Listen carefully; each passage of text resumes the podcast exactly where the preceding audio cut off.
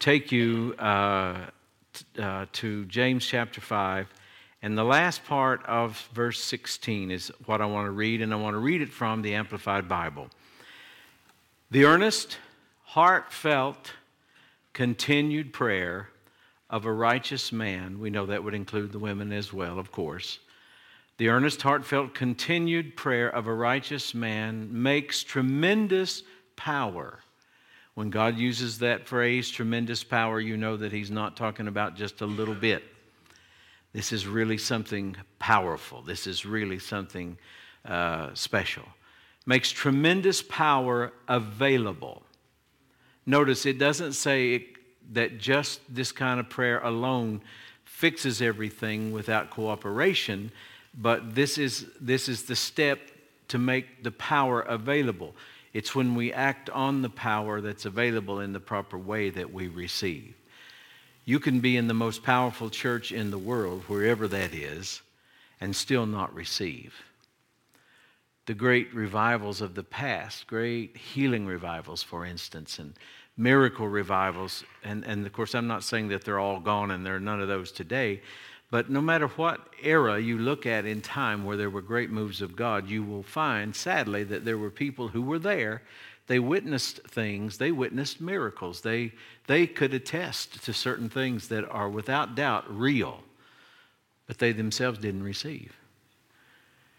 And we shouldn't be shocked that that would happen because that's exactly what happened, for instance, when Jesus was teaching one day and the Pharisees and doctors of the law were all sitting by, and the Bible clearly says that the power of God was present to heal them. But you know, none of them got healed. The only person that was healed was somebody who was not invited to the meeting, somebody who couldn't get in the door, but was carried with, by four very bold friends on top of the roof, and they tore a hole in the roof and dropped him down in front of Jesus, and he got healed. Even after that man was healed so miraculously, none of them, those that were there, you know, around Jesus listening to him teach, none of them got healed. So you can be right in the presence of Jesus Christ and not receive. And so it's important for us to learn what makes the difference. What makes the difference between the person who does receive and the person who doesn't? I, I, believe for me that's a really important question that I want answered in my life because I want to be in the crowd that does receive. Amen. So we want to pray this kind of praying. Not every prayer is going to be uh, loud. Not every prayer we pray is going to be uh, maybe classified as uh, you know, fervent in the sense of, of, as this verse would mean it, but yet every prayer we pray can be sincere and powerful, and there should be a, a bit of this praying as well that goes on. So I want to talk tonight about some things that will keep you from effective prayer. That's how I want to close this out by just looking at a list of hindrances, going down through these. Don't have much time. The clock's in front of me, so be be uh, be aware that I, have got that there. But uh, so we can't take a long time with any of these. I just want to get a few of these out to you tonight because I believe it'll help us. What would keep us from this kind of praying? This prayer that makes tremendous power available, the prayer that works, prayers that get answered.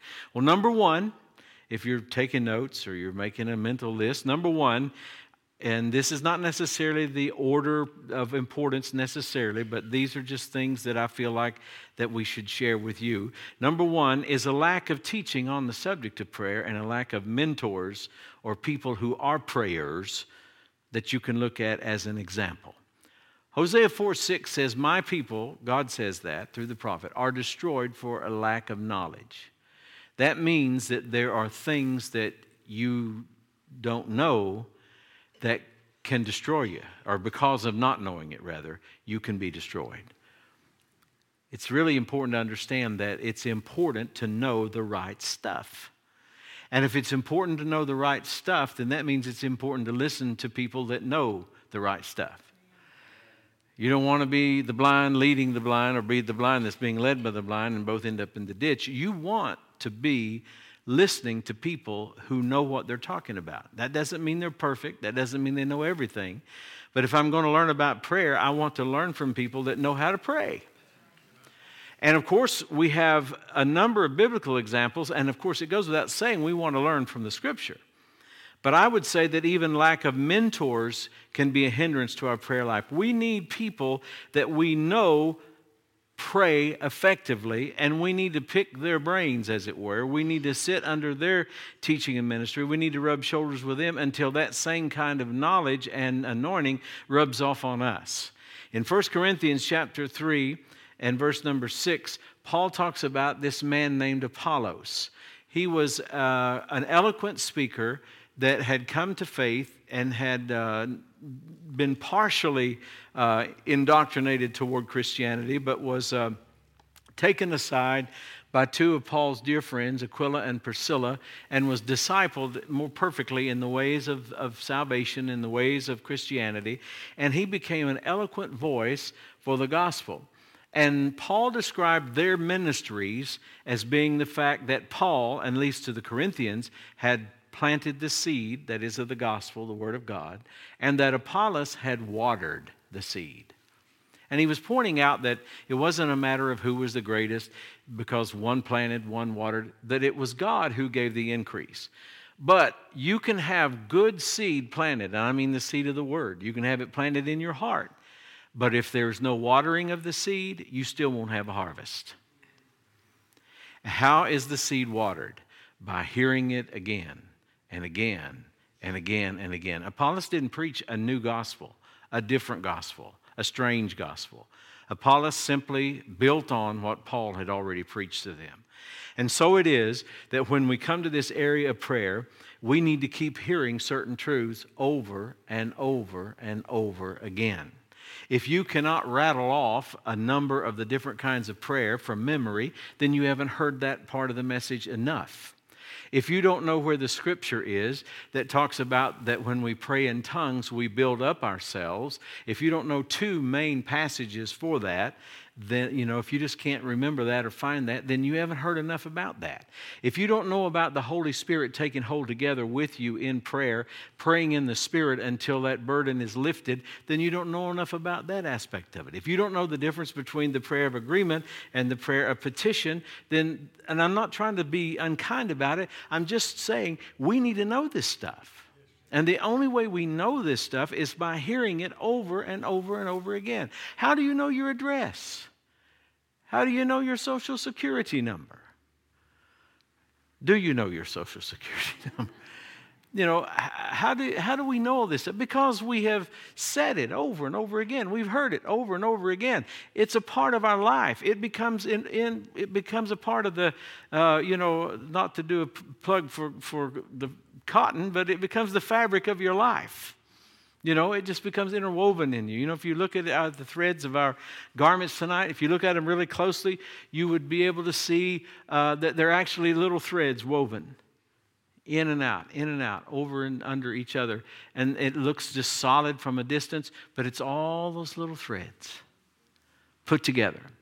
Well, all these things concerning Bible subjects, when they're put together, they make a solid, well built uh, piece of, of, a garment for us to spiritually walk in and, and function in. And so we need to keep on hearing that. So, one of the great hindrances to prayer is a lack of teaching on the subject. And listen, don't, don't listen to people that really don't know what they're talking about. I, I got to say a little bit more about that. I didn't finish that. These people telling you that, well, you know, God answers prayer different ways. Sometimes He says yes, and sometimes He says no, and sometimes He says wait a while. There are whole swaths of Christians that they believe that. There's not one verse in the Bible that says that. Not one. God never says no to His Word. If you want your prayers answered, always pray the Word. Pray based on the Word. Leave no room between what you're praying and what God has said, and the answer will never be no. And this wait a while business. The only place you might could wiggle that in is if you're praying about the will of God for something in your life that you desire and that God would desire for you, but maybe the right person has not come along yet or the right door hasn't opened. Well, okay, we, we prepare ourselves for when that does happen. But when God has already said it in His Word and He's already declared that that's His will, then I don't have to wait a while. I don't have to wait on my healing because according to the word, by the stripes of Jesus, I am healed. I don't have to wait to prosper because according to the word, it is his will that I would prosper and be in health.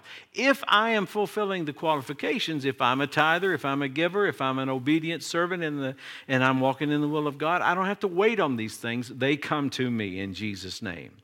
And so, this is one of the great hindrances to prayer a lack of teaching, a lack of proper biblical teaching, and a lack of connection with a mentor or mentors, people that can teach us to pray. And by the way, there are people who can mentor you uh, through their recordings, through their books. There are people that are gone to be with the Lord now that were great prayer warriors while they were here on the earth, and their life stories have been written. The testimonies they left and the teachings they gave are available in print and sometimes in recordings, and so you can just spend your time there. I guarantee you they'll give you a whole lot more good for your life than you'll ever get out of Pat Sajak and Vanna White.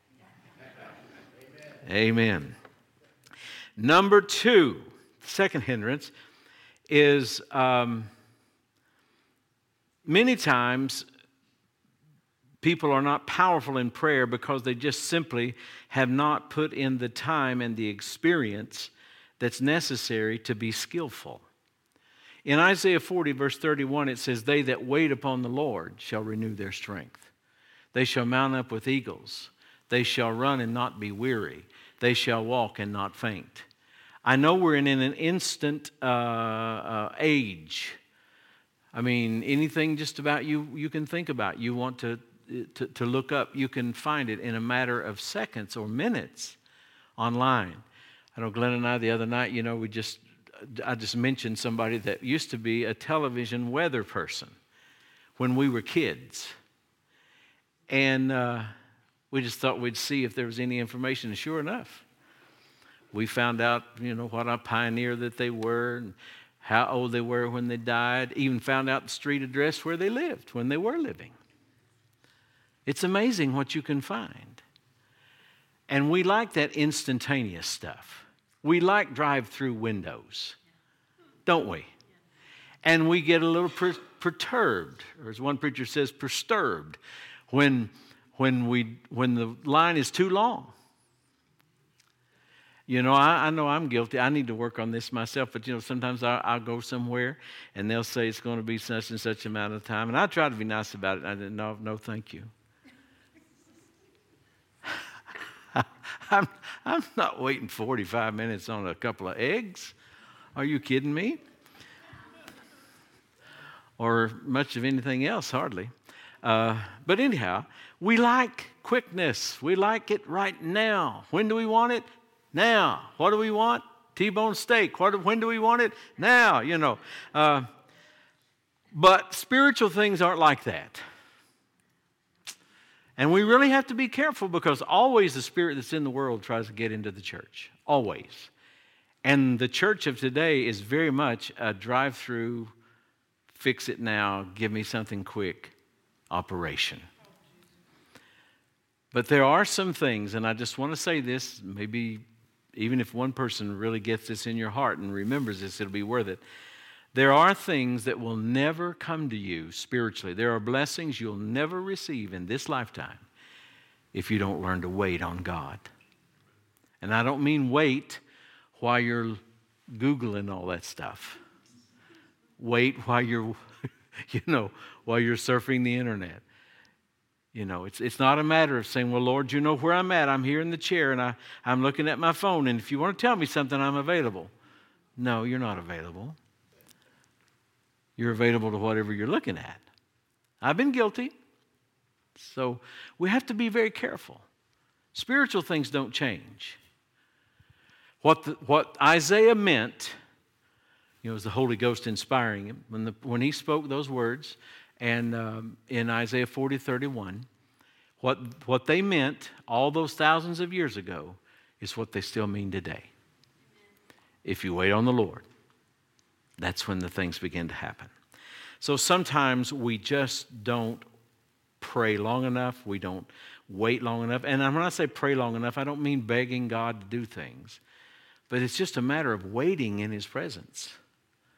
Sometimes we need to pray about what to pray about. Did you get that?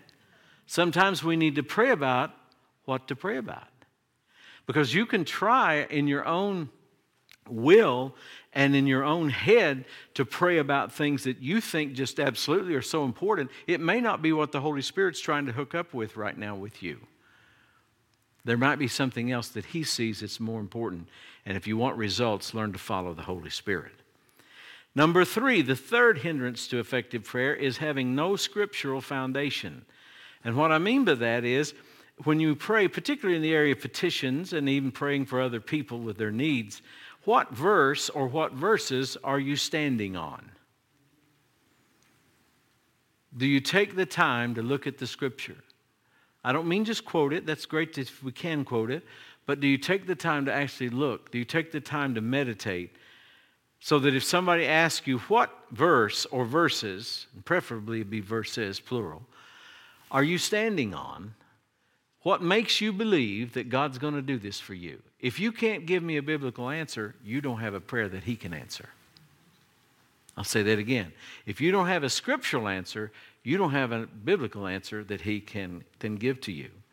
So that is a great hindrance to prayer that people don't have a scriptural foundation. They, may, they make the mistake of thinking because I'm in pain or I'm in need or I'm hurting or I'm depressed or whatever the problem may be, that somehow God's just going to feel sorry for me and He's going to fix it, even though I don't have any scriptures and I'm not in the Word. I don't feel like opening my Bible. I don't do that much. And, you know, I'm just totally out here in my emotions. And, and, and God, please be merciful and feel sorry for me and help me. And uh, that doesn't work. Because if God moved only on the basis of needs, then there would never be a need, would there? God only moves on the basis of faith. I don't know what makes that do that. I'm sorry. Is it because I'm standing in the wrong place? It's all Jeremy's fault, I'm sure. no, it isn't. It isn't. Um, God had to devise a system, if you will, to deal with man, especially once man had fallen. But this system was in place before the fall of man. It didn't have to be changed, it was so perfect. A system of faith, a system where that when God says it, we believe it, it's settled, we act on it, we do the word, we believe the word, we expect the word, it comes to pass. That's the only basis that God can answer your prayer is a scriptural basis. Number four, Fourth hindrance is a lack of desire to see the thing through. Mark 11, 24 is one of our favorite scriptures on prayer where Jesus taught us, What things soever ye desire when you pray, believe that you receive them and ye shall have them. The word desire is very important in that verse because it's the desire that's going to press you into staying with it until it's manifested. A lot of times people get excited about something, they pray about something, and their prayer seems good and it may be perfectly scriptural, but they don't have enough real desire to stay with it in their praise life and in their action life for that thing to come to pass. They hear a message about healing, they get all excited, and they've been dealing with something maybe for a long, long time, and they're thinking, well, you know, I'm tired of putting up with this. I don't have to. I see the truth here. I'm going to believe God for my healing.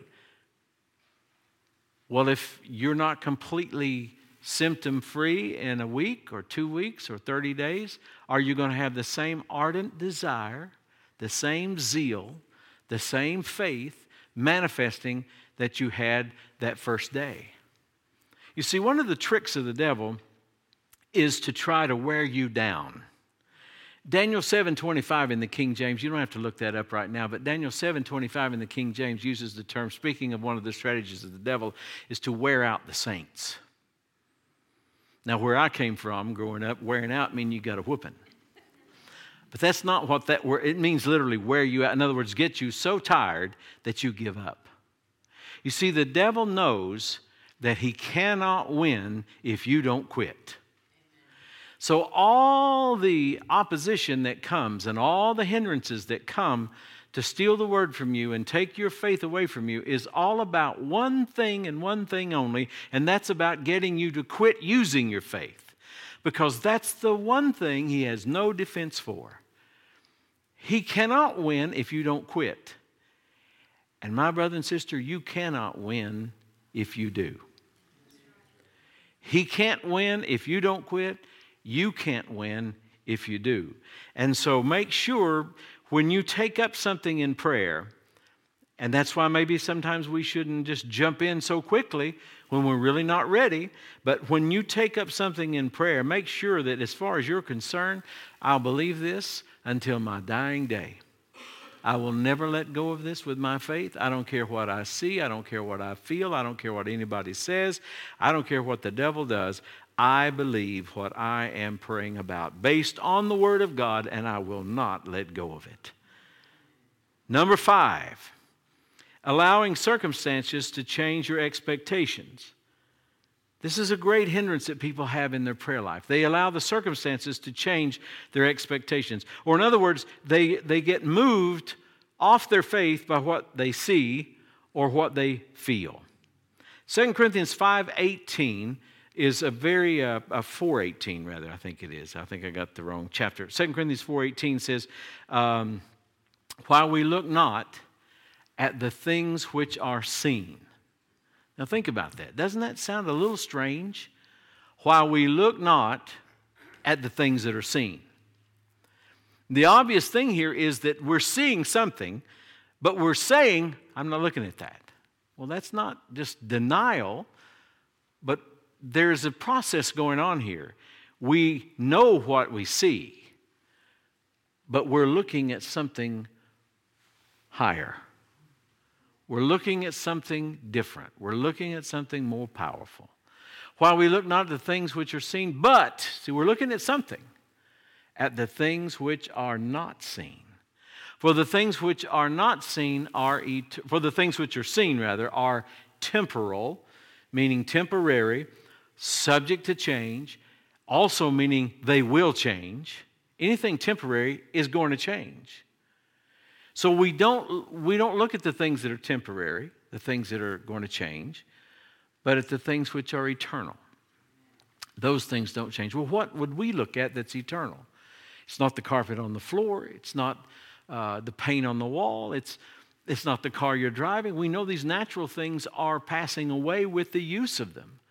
So, what could he be referring to? We're looking to the promise of God.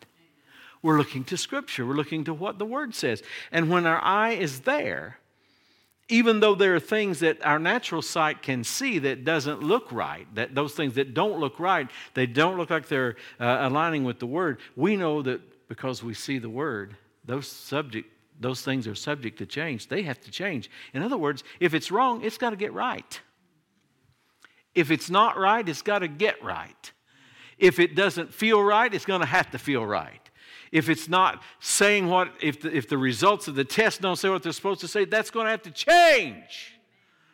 I'm not looking to that as my source and the final answer. My final answer is what I find in the Word of God. This is His final answer. Every time you go to this book, it says the same thing. There's no new answer.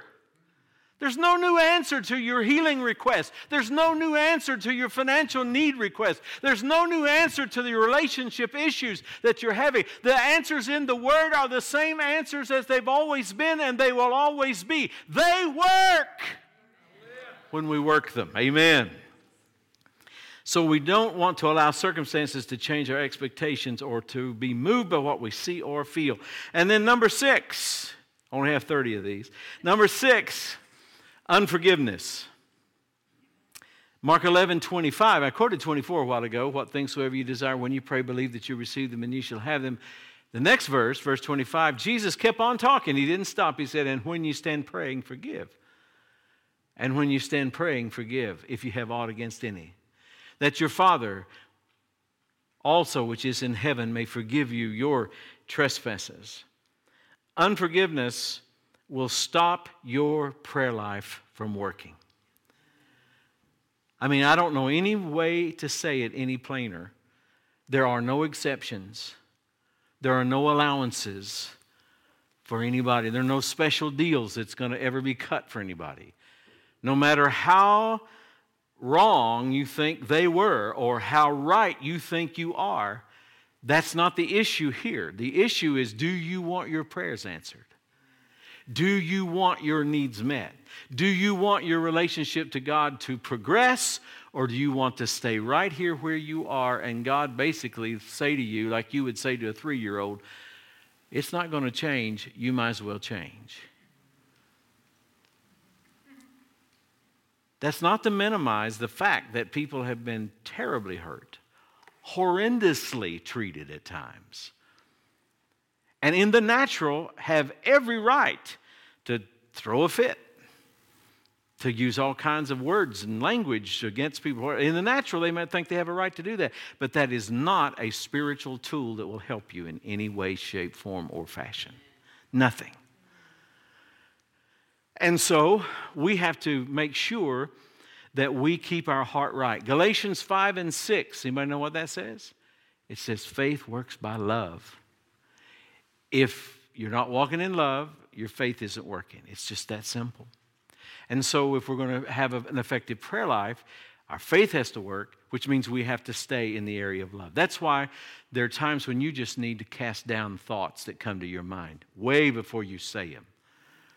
If you've got to the point of saying them and griping and telling the story and relaying your experience, to garner the favor or the sympathy or the agreement of somebody else that you're wronged and you're hurt. And, and yes, you have a right to feel that way. And yes, you have a right to be angry. And yes, you have a right to be hurt. You are already well down the road to your prayers not working. You say, well, you know, you've never been through what I've been through. I, I, I, probably have not been through what many of you have been through, but some of you have never been through some of the things I've been through. We've all been hurt. If you've lived long, you've been betrayed. If you've lived long, you've been lied to. If you've lived long, you've been lied on. If you've lived long, you've been cheated. If you've lived long, people made promises they did not keep. And if you've lived long, you've seen things that people could have done and should have done and easily could have done, but they didn't do. You have all kinds of reasons to be angry, but you have to choose love. Man, that's good preaching, Pastor. Keep on preaching that. You have to choose to walk in love. And we have to be careful in church, in the church world, and particularly even in the ministry world. We have to be very careful to keep our heart right. Not everybody is going to agree with us, and not everybody is going to like us, and not everybody is going to see things the way we see it. And we have to be very careful, um, you know, that we don't get in these little spats with people. I was kind of surprised about this, the, the bit of, a, uproar over whether people had church on Saturday or Sunday this weekend. You have to be careful. Well, if you don't have church on uh, Christmas Day, you're just not interested in souls. And then somebody says, opinion. You know what that is? That's arguing without being face to face. And you know what I've come to the conclusion? That people do a whole lot more arguing when they don't have to see you face. It's easy to hide behind those little keyboards. It's easy to hide behind this stuff. It's like the old anonymous letters. Now, some of you young people don't know what a letter is, but people used to actually write on paper and put it in an envelope and send it to people, and it was delivered to their house days later, and they would actually read it in cursive. I'm just being mean, giving you some reason to practice what you're hearing about tonight. Forgive me. Uh, but anyway, this is really important. This is really important. It's like a bunch of kids on a playground sometimes. Don't get into that. don't get into that. And I want to give you this, and this is especially for the men. Well, I mean, I, I didn't say this. Jesus, uh, the Lord said this through the Apostle Peter. But I want to I want to give you this, men. And I believe it applies to the women as well, but it actually just says men. So, um, so uh, you do what it, you do with it what you what you will. But First Peter chapter three and verse seven says, "Likewise, ye husbands." That is a man, by the way. I don't care what they say. Likewise, ye husbands, dwell with them according to knowledge, giving honor unto the wife as unto the weaker vessel. And that's obviously talking about physically, it's not talking about weaker mentally. Some dear guys, they, they'd be in a world of hurt if they didn't have a wife smarter than them. Is that right, sister? Amen, amen, that's right. And as being heirs together of the grace of life. Notice, heirs together of the grace of life. The spiritual things, we are equal. I may be stronger than Glenna physically, but spiritually before God, we are spirit beings. We, I have no special place because I'm a male. And she has no lesser place because she's female. He says, Likewise, ye husbands, dwell with them according to knowledge, giving honor unto the wife as unto the weaker vessel, and as being heirs together of the grace of life. Why? That your prayers be not hindered. Here we found out a reason why some men, some husbands' prayers aren't working right. They're not treating their spouse right, they're not treating their wife right. I'm trying not to look at any men at this point. I didn't write this. But I can say this in my 65 years on the planet, I've never seen a hateful, cantankerous guy that didn't treat his wife right who had any kind of strong spiritual life, much less a powerful prayer life. You cannot be the Ebenezer Scrooge of your family, the hateful curmudgeon that's been that way so long that now you think everybody just should know that's who you are and should put up with it. You can't be that and you can't do that and have a powerful spiritual life. And one thing you need to know is the closer you get to the grave, the sweeter you ought to be.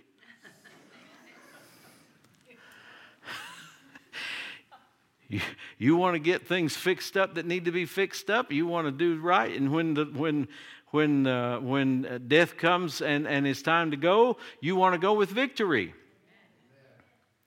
You don't want people to walk up to the casket and say, Good riddance.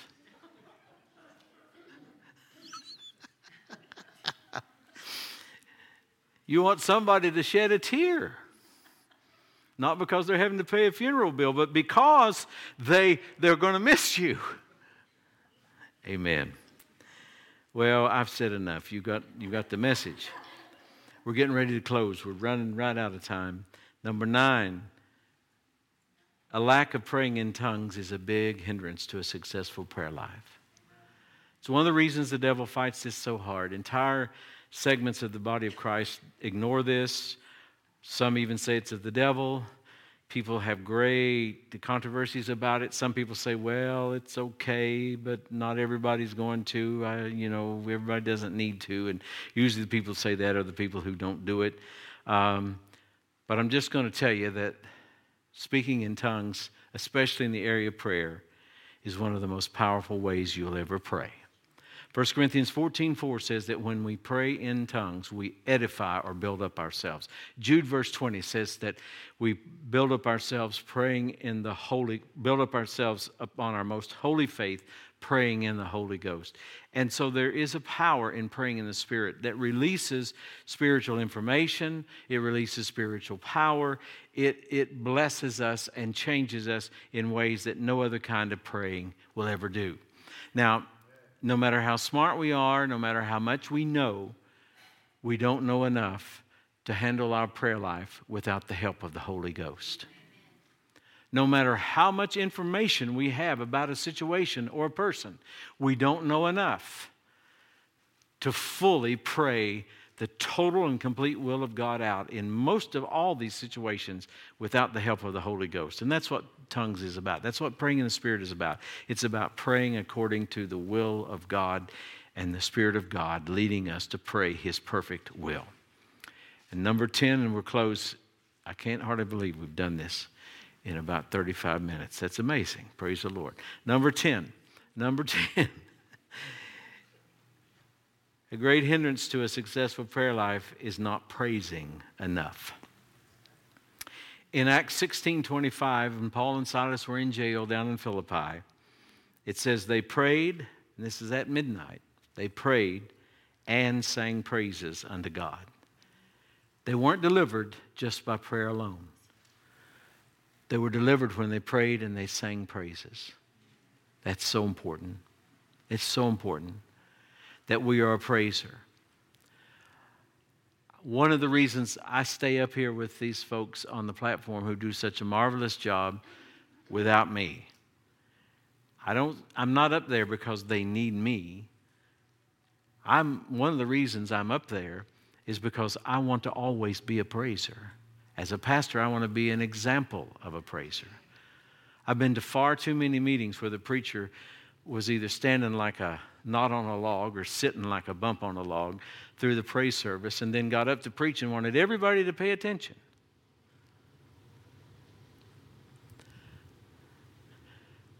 We need to set a good example.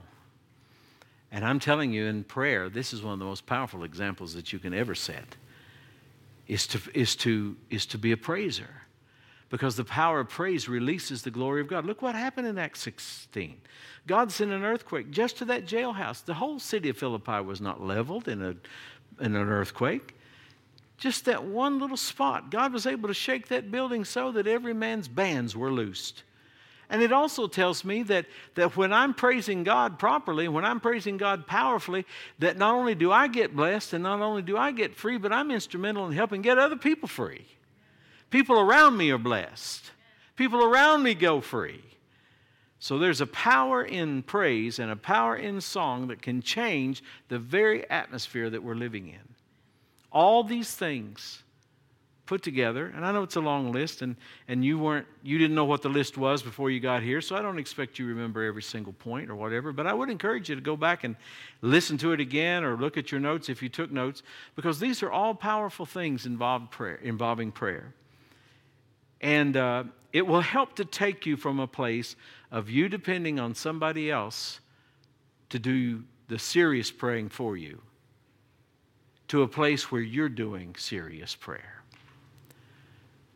One of the things that can happen in a, in a, in a good church setting, in good Christian homes, and I'm, i guess I'm getting over into next, the next series on family, but one of the things that can happen is, especially in Christian homes, is kids can grow up depending on mom and dad to do all the praying for them. That when it's really bad, when it's really tough, mama or daddy or both can get through to heaven for me and get it fixed. There will come a time in every person's life when you need to know how to pray, when you need to know how to use your faith, when you need to experience the spirit filled prayer life. You need to be able to pray James 5:16, the effectual, fervent, the heartfelt, earnest and continued prayer that makes tremendous power available. Thank you, Lord. Father God, tonight I pray that you would open our eyes to see all those things that, especially tonight, you knew we would need to see. Lord, there are a number of individuals here tonight, and so obviously there are different needs with different people. We're all at different places in our spiritual journey. But Lord, you know what we need. Quicken these words that are most needed to us. Quicken them to us tonight, I pray. Help us to hear what the Holy Spirit is saying, not just the pastor, but the Holy Spirit.